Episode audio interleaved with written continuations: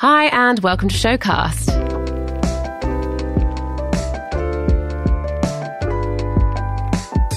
Today, I'm joined by Claudine Boulanger and Patrick Gosky from Silent Partner Studio in Montreal. Art director Claudine and 3D animator Patrick share how they created this year's virtual main stage for the VMAs. The VMAs was the first major award show in the US to be broadcast since the pandemic. After realizing that a live award show was off the cards, Silent Partners found innovative ways to recreate the buzz of a live audience using video compositing techniques. In this episode, we'll find out how to optimize your virtual production like a boss. Brett Bolton joins us to deliver some top tips, and Claudine and Patrick get to hear the audience reaction to their virtual stage design. So join us as we discuss accidental careers, collaboration in the COVID era, and how to hit a look. You're listening to the Notch Showcast.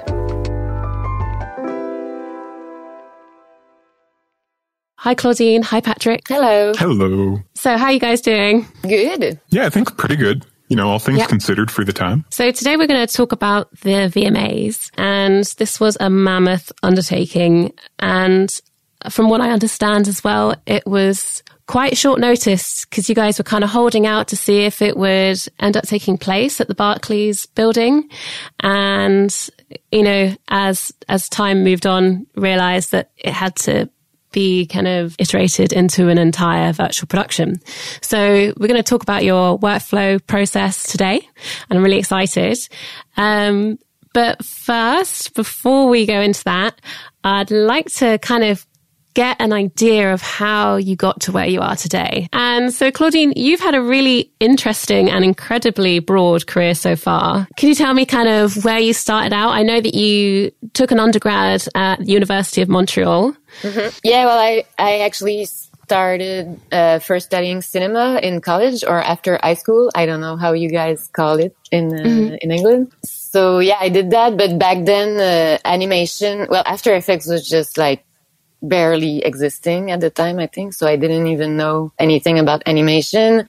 So after a cinema, studying cinema, I wasn't sure I wanted to continue in that path. So I decided to go study other stuff at university. So I did like literature, anthropology, art history, anything that could give me general culture. And then I think kind of some point during that degree, you took an introduction to VJing. Was this kind of your move into creating visuals? I was uh, always curious about uh, anything that was going on in that field, even though I was still not working or studying in it.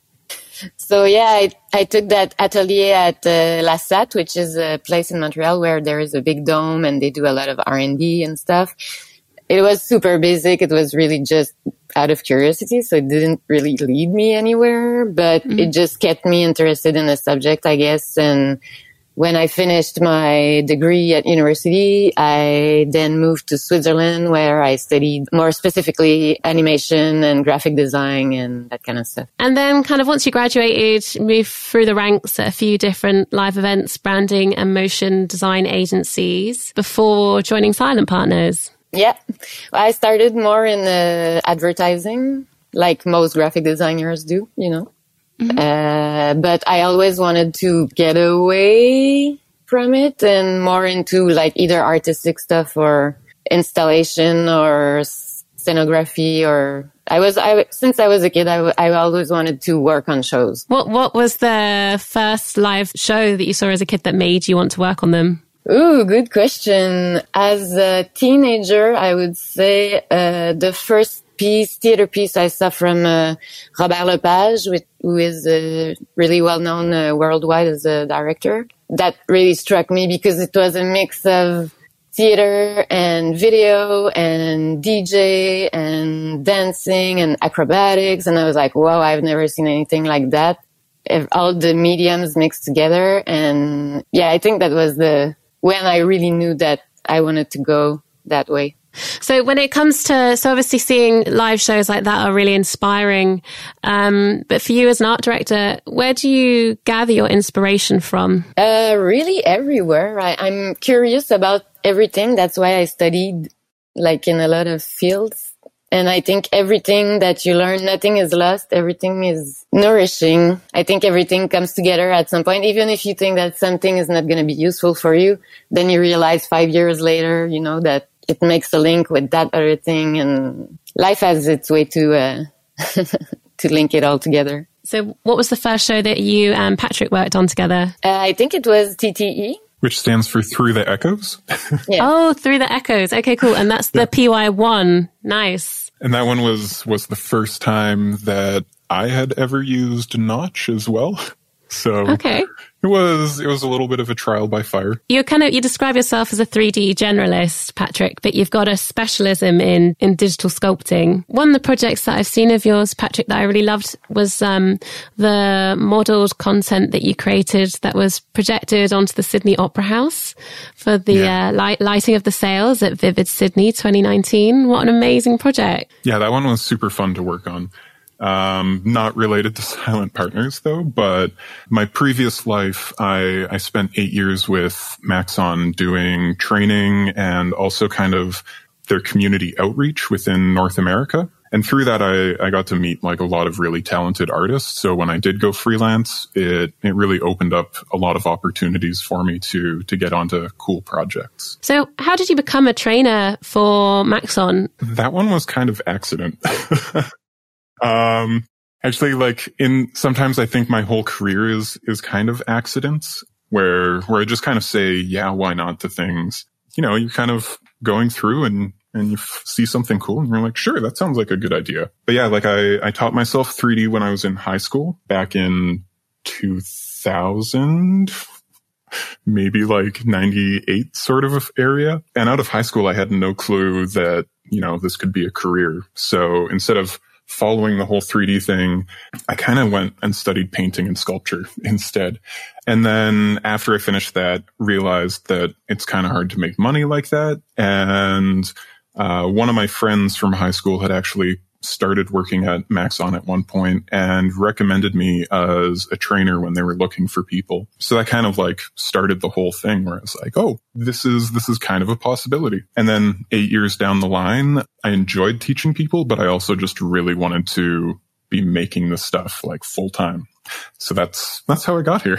Was that kind of your segue into a freelance career as an animator? Uh, yeah, I think so. As I was working at Maxon, I did have a lot of time to kind of pick up side projects and things like that. And along the way, I definitely had a chance to work with some very talented people at that point too. And I think all of that kind of helped me to switch over from that old mentality I had out of high school, like, oh, you know, like I'm just going to be training people and that that'll be my life to more of the I can actually support myself off of this. And the VMA project specifically was kind of a, a fun full circle for me because I think seven years ago, I had the pleasure of being a TD on a couple of music videos that were nominated for VMAs. Mm. Um, so it was kind of an interesting loop in my career there. So you're just making these connections and then slowly, slowly building upon them, they become opportunities. Yeah, I think uh, all people from our generation, uh, when uh, we couldn't study that in school, uh, we kind of all built our careers out of uh, luck and and random opportunities. I, what I found as well is, Patrick, you've really been quite community focused throughout your career. So a few years ago, you started Montreal in Motion, which is now a not-for-profit organization which brings together artists from many different backgrounds and disciplines. Yeah.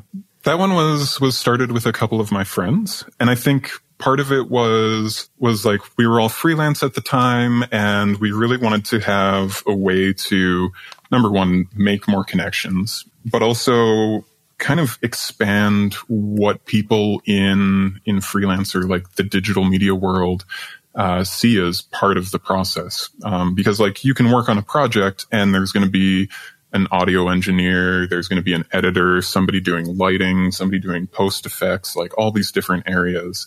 And it's really easy to kind of just stay in your own little bubble like just one of those separate areas and kind of forget about the rest. And we really wanted to uh, get people to talk about things from all sides of the process. So kind of similar to to what you were talking about with this, right? Like so many people work on the project and everybody has a different perspective. And in Montreal, I think, I think we do have like a very large artist community and we really wanted to find a way to bring all of those people together. So the, the, VMAs was the first major award show in the US to be broadcast since the pandemic. So pretty big deal. So first up, let's try and paint a picture of what the environment you were working in was like. So the virtual stage was created by XR Studios. What did it look like? Never got to see the thing in person, but we did get to see we did get to see a lot of, of videos of it. Essentially, it was a three wall setup for the the back walls and then the floor. So definitely had like a, a bit more of like an enclosed feeling. When you were working with your clients for the VMAs, how did you communicate your creative vision? During the initial concepting phase, uh, we did have access to the XR studio, not like the big VMA stage, but a, a smaller one. And with that, they kind of started with doing initial designs inside Notch because it was pretty easy to kind of move some cubes around, say, here's the buildings, here's the main stage, and then put that onto the server and get an idea of how it looked on stage even before we got to the actual production. Um, so I think like that sort of thing definitely made the initial layout a lot easier. And then that included basic textures and some lighting to kind of get the overall feel for the project. So, to put together the virtual main stage, Claudine, you were heading up the 2D elements in After Effects, and Patrick, you were working primarily in Cinema 4D. And then you had Brett Bolton, who we'll be hearing from a little later in the podcast, and Spencer Sterling on Notch. How did you guys organize yourselves as a unit? It was it was a little bit difficult coordinating everybody together, but I think in the end we kind of got a, a good flow going. Brett started with the initial layouts uh, that we were doing in the XR studio. He exported the layout, uh, at which point I took it into cinema, uh, split out all of the different buildings and started doing our UV layouts, which is more or less our PixMap. Once we kind of had the UVs slash PixMap laid out. Then Claudine was building content for screens inside the world, uh, as well as helping with the the layout of the textures on the buildings, uh, which itself was a bit of a challenge since we had to integrate a zoom feed. That was definitely something we had to go back and forth on as well. Like, what's the best layout? What's the best approach to manage to get all of this information going through? Like Spencer and, and Heath on our team, they they are absolute brilliant when it comes to to problem solving with Notch and kind of integrating and- integrating things. Like they they're really the the core integration team for us. But once we kind of had that, it it wasn't so bad. Um, essentially, I had split the C4D file into several different parts. And then that way, when we had notes and feedback coming in, I just had to export one file uh, that contained a few elements rather than having Brett reintegrate the entire scene again. So that definitely helped with streamlining the process a little bit. And was this a workflow that you'd used before, or was it something you tailored for the VMA's production? Yeah, it was the first time, uh, like you were saying, that we we kind of split the work that way, and uh, it, especially for a project that big, it was really the the right way to go. Is there anything that you would do differently on this workflow if you were to do it again? Yeah, that's a that's a good question. I mean, there's there's things that I would like to do differently, but I think it's more knowing more about what we could have gotten away with. I do think when we first started the project, we were very focused on just the pure performance of things because the, the actual technical requirements are, I think our resolution is what, like 2048 by 1440 something or like it's it's fairly high resolution, um, but we also need to hit 60 frames a second, and that has to be solid because as soon as we drop below, then things start to drop out of alignment, and it kind of pulls off the screen and ruins the effect. Um, so when we first dove into it, we set ourselves up with very strict sort of guidelines. And one of those was keep everything as low poly as possible um, have as much geometry merged together as possible and try to limit like live lighting that we have. And it, it kind of set us up good because we did have something that was very performant. But going back into it, you kind of get a better idea of where you could save performance and where you could kind of put more in. Cool. And let's hear from Brett Bolton on how to optimize your notch scene for virtual productions. Yeah, yeah, definitely the top uh, optimization thing that I found with this project was baking lighting. Like it was really cool to be able to build out the lighting for the scene and kind of get crazy with it. See your GPU milliseconds really ramp up, and then um, just to bake everything out. And then once you have those, you know, diffuse maps, you can put those in your materials and still have other lighting that's affecting the scene. But once you do that, it's really cool just to be able to take all the lights and delete them or shut them off. And then you can see your performance just ramp back up without, you know, losing any of the look at all. So yeah, baking lighting is definitely something that a lot of notch designers should look into. This was my first like big kind of project using baked lighting. I've done it for smaller things, you know, but this was like the first time I really saw the benefits of it.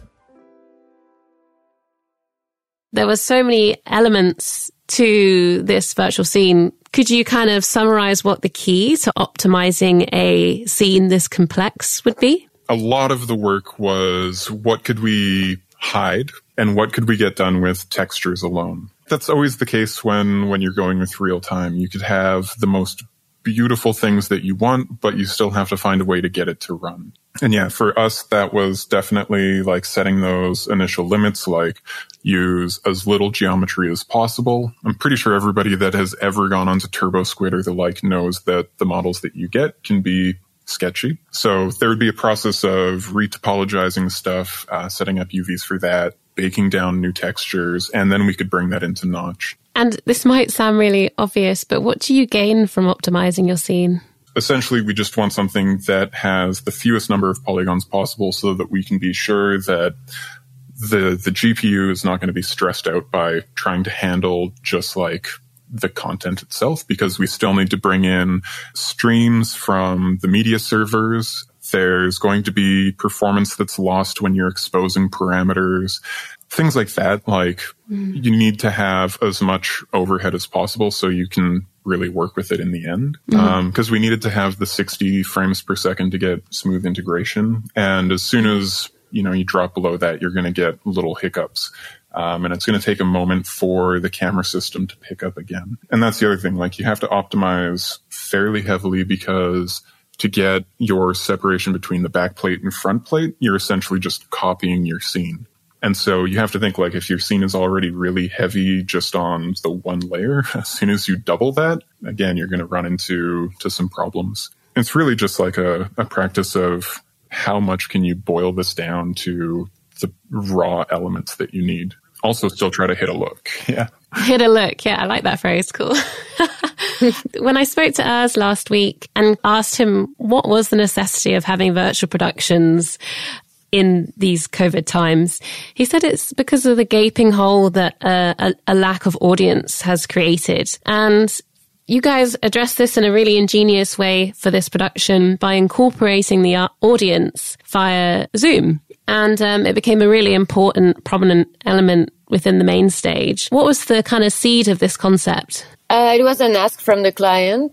Uh, so yeah, at first we were kind of stressed about exactly how it would hit performance and that kind of stuff, or how far could we go design wise, making it look like it's well integrated and everything. So it was a lot of challenges, but uh, I think in the end it turned out to be easier than we thought. And another element of the design is video of actual audience members on top of the building. Yeah, mm-hmm. we shoot. Uh, I think it was twenty people or something, mm-hmm. and uh, and so we made them all fit. Well, we keyed them and tried to sync them because they had like specific actions to do, like either applaud, either be calm, either dance or jump, or anyway, there was a they were like directed to really do stuff at certain moments. We put them all in a, I think it was a 2K mm-hmm. uh, raster, and then uh, the guys from Notch would integrate them as. Uh, I think it was not in as 2D cards in the end, Patrick. Right? Was it cloners or? Uh, I mean, it's essentially the the same thing. Like it was just it was just cloners used to scatter some 2D cards around the rooftops, and I think with that. Uh, Spencer was using tile sheets to be able to kind of split the the rendered video from just being one feed into each of the the separate audience members. The acts enter via um, a virtual stage door in the main video pillar. How did this work? How did you create that illusion? Brett, he did the setup for the kind of infinite doorway, which was a, a pretty cool element. And I think his solution was, was pretty good. Like it's all, the whole thing is smoke and mirrors, right? So you find, you mm. find as many ways as you can to hide the things that don't work. And in that case, like there's no doorway going through the LED screen. So you kind of like make a front plate that covers more or less everything, let the, let the performer get in behind there and then you open the door. And I'm sure he can go into more details about exactly how he achieved it, but it's a smart way of just finding out like how do you fake these things as much as possible. Oh yeah, that infinite doorway. That was a that kind of it was like XR inside XR. it was like uh, we took um, basically as a rendered texture because uh, yeah, they wanted the doors to open up and then reveal the the talent that would come out. But they wanted this like the infinity tunnel look to go behind the doors as the doors swung open. Um, which you know at first we were like, okay, we'll just make a box inside the building. But had we done that, we would have had to cut more geometry in the back, make new Cinema 4D models and all that. And also from a side camera view, we would have been able to see this extended box in the background. Um, so we were able to figure out a technique with uh, just a render to texture, taking the mapping from the position of the camera in perspective, mapping a different scene of the infinity tunnel onto just a flat plane that was behind the doors. So that was a fun little uh, trick that we we had that actually worked pretty well. When it comes to choosing what effects are going to go on the front plate and what's going to go on the back plate. Is it a similar process to setting the foreground and background of a scene on a traditional stage? No. yeah, it's, no, it's not kind really. of it's kind of similar in the sense that you're just taking all of your foreground elements and and then you make sure they're specifically in the foreground and everything in the background is the background. But it comes down to to not knowing where that camera is going to go, and so yeah, that can be tricky. yeah, like sometimes. things can look perfect when you're viewing it from the front, but then you would move over to the side and find out that you know this live prop that we had on the stage is covering all of the stuff that's supposed to be in the foreground. Or like a foreground element uh, kind of slips out of the way and you can see through the underside of the stage. There's all these things where you just have no clue how things are going to end up layering on top of each other. And breaking it up into the two separate layers, it has its own limits as well. Like you can't rotate so far or you break the effect. And- that's when uh, rehearsals come in uh, really uh, they're really useful for that because uh, either it can also be you know someone uh, walking on the stage and at that specific camera angle at that specific moment with that specific element in front it doesn't work and but you couldn't have thought about it in advance so that's that's really useful to being to be able to test uh, that kind of stuff live And when it came to those moments of testing, because you guys weren't on site, so was it kind of members of your team testing it and then you getting live feedback and making changes um, instantaneously? Well, not as instantaneously, no. Unfortunately, it's not that easy. But yeah, we had a live feed uh, of uh, what was going on in the room. Like it was super limited uh, and on a number of people because of COVID, of course. So I think there were only one member of our team that was allowed to go actually on the stage, and all the other ones were like in another room So I know you guys didn't get to experience a live reaction from the crowd like you would have at a normal live show. So I've cut together a few reactions from fans watching the Black Eyed Peas performance on the main stage. Shall we have a listen? Oh yeah, sure. okay. Those visuals are fucking amazing. So like I love how much they're playing with the production. I'm getting so much more creative since there's no like live audiences this year. When, when that UFO came out, That was really impressive. And then they came with that big burst of energy. Space theme, moon man, alien UFOs, like it. I love how like they just have like the virtual audiences just they turning up on the side. No, yo, I don't get the purpose of the UFO. Don't get the purpose. of the UFO. oh well. yeah, I think I think the UFO was one of those moments for me too, where it was like, uh, where I realized that like the the restrictions we placed on on how much geometry we throw into the scenes was was too much. Because I I think the UFO alone was maybe three times the the size of the city in terms of like polycounts. And I was just like, okay, yeah, like we probably didn't need to go that low. So, because a lot of the performances had their own specific segment, like the Miley Cyrus performance, which some of your other team members worked on. How come the Black Eyed Peas performance was on the main stage? It wasn't meant to be that way. Yeah, I feel like that one kind of falls under the uh, we have to be prepared to do anything and everything last minute.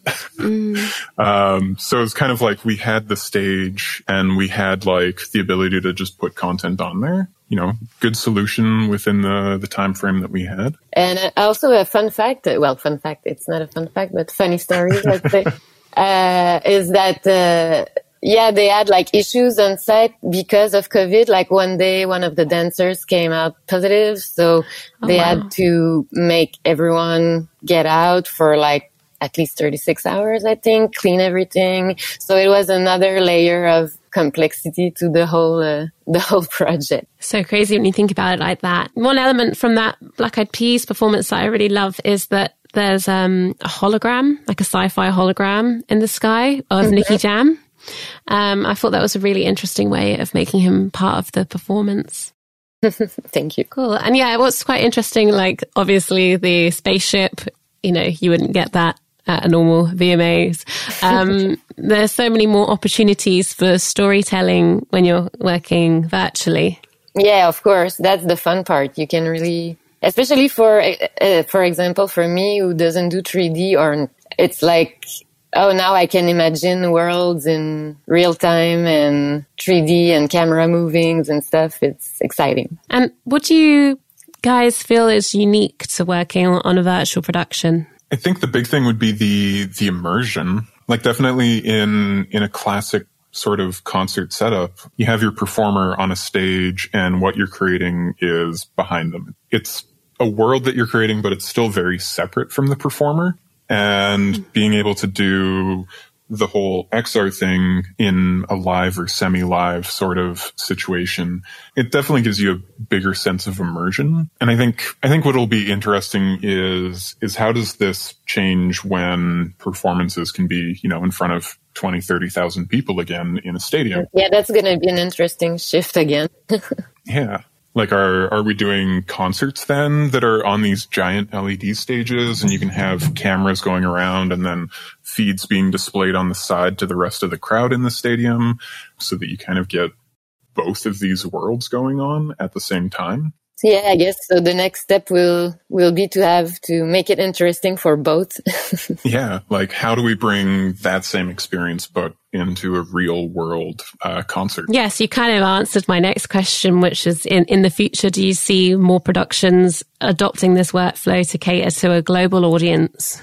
Yeah, I guess Patrick kind of answered, but I think so. Then uh, we're gonna see how how it all evolves. It can change really fast. And what advice would you give to someone who wants to produce a virtual production? Have access to a lot of money. Yeah, and be prepared for anything. That's great advice. yeah, like I, I think the biggest hurdle for for somebody that wants to get into it is really having access to a stage. Yeah. Um, like that. That is, if you don't have access to the stage, you're kind of you're kind of limited. Like you can try green screen setups and things like that and get similar experiences, but even with a green screen, you still need to have, like, if you want a moving camera, you still need to have the camera equipment that's going to be able to feed back into D3 and into Notch to get everything tracking properly. Um, and so like that side of the, the process is, I think like kind of the biggest limiting factor to just anybody being able to dive into it. Um, like I do think if you have Notch, you have enough to to kind of start going with it, right? Like you have the main tool that you need to produce the content, but you don't really have the tool to film the content. And it's not something you can achieve with your home television. Well, I mean, there's there's definitely people that have like because I, I I think this sort of immersive experience has been going on since you know the the late 80s with people trying out different stuff and and even like like with virtual production they had cave systems for for decades and and even I think maybe the precursor to the current XR experiences, some guys that were working with projectors to kind of project a, a virtual world into a room. So I think all of those things, like they're things that we know how to work with, but yeah, it's kind of the evolution and things have gotten a little smoother. Well, thanks for giving me a taster of how this production came together. And there are so many moving parts but it's it's, it's yeah. so many moving parts. But it's been really insightful to find out about how you guys made it happen and in such a short time frame. Thanks so much for your time today. Well, thank you for inviting us. Thank you too. Absolutely my pleasure. Thank you. okay, guys. Bye now. Bye. Bye.